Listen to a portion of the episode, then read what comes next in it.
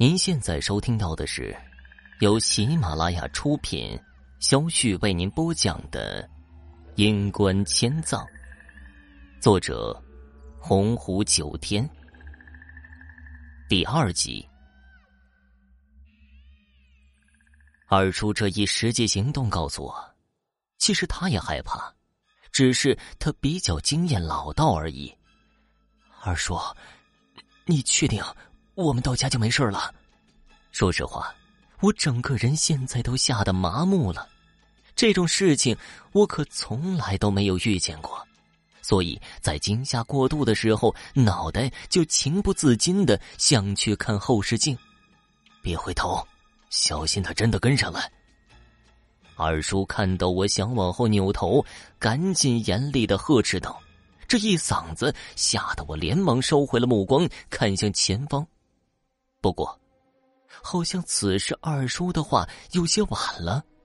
由于太惊慌，眼神游离的时候，我无意中瞥了一眼后视镜，不知道这算不算回头。不过这后方漆黑一片，什么都看不见。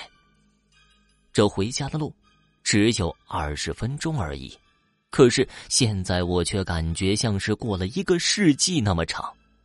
二叔看到我，还是有些不放心。随即又看着我，安慰的说道：“你别害怕，就算他再厉害，只要我们不回头、不看后视镜，他就不会跟来。”哦，那我就……放心二字还没说出口呢，瞬间我就感觉头皮有些发麻。现在我连说话的声音都有些颤抖了。二叔，二叔，刚才你提醒我的时候，我我。我无意间瞥后视镜了，听到我的话，二叔的脸瞬间就绿了。什什么？你？只见他开着车子的手忽然抖了一下。我慢慢的转过头看了一眼二叔，只见此时他的脸色绿的都惨白了。我知道这次可能坏事了，我的心此时又开始扑通扑通的乱跳起来。现在我也只能是在心里默默的祈祷了，祈祷赶紧到家，到家后蒙头大睡一个晚上，就什么事情都没有了。但是，事情往往总是不会向着你想的方向去发展。就在我与二叔说话之间，我们这如萤火虫一般的卤素大灯却猛地一下亮了起来。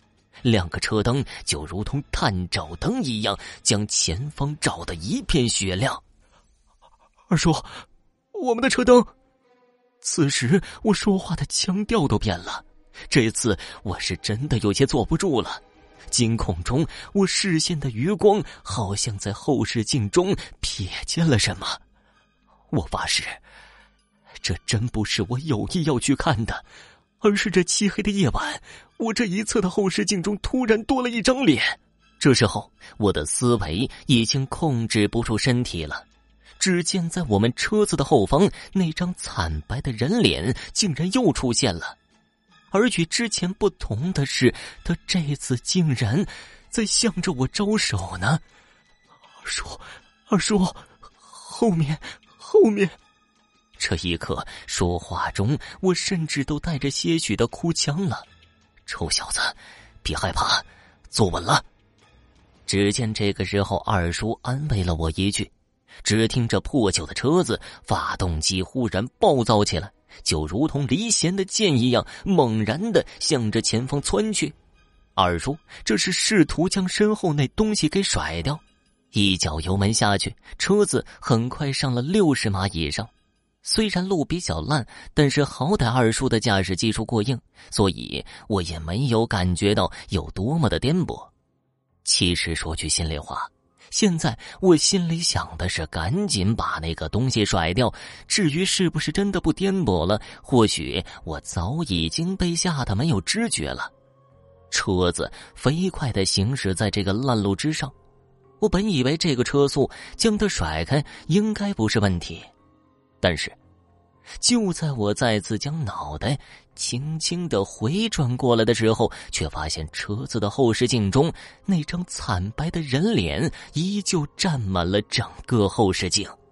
我重重的咽了一口唾沫，颤颤巍巍的扭头看着二叔说道：“二叔，二叔，好像不管用啊，他他还在后面呢。”很显然，现在二叔的脸色也好不到哪里去，他只是闷头开车，并没有回答我。但是，随即我却发现有些不对劲儿。慌张中，从口袋里掏出手机，按亮了屏幕，一看时间，已经是凌晨的三点了。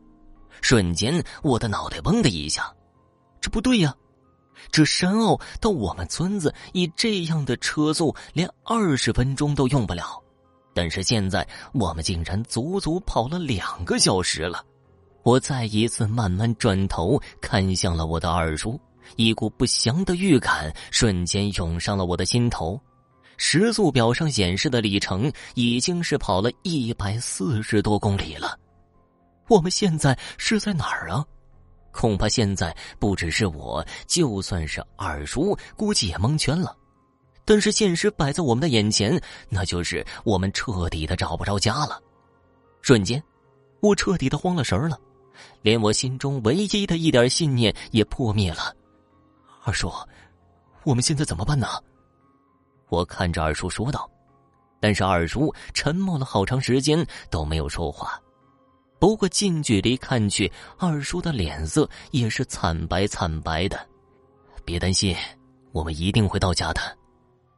又过了好长时间，二叔回了我一句：“现在他几乎将所有的精力都放在了开车上。”虽然他这么说。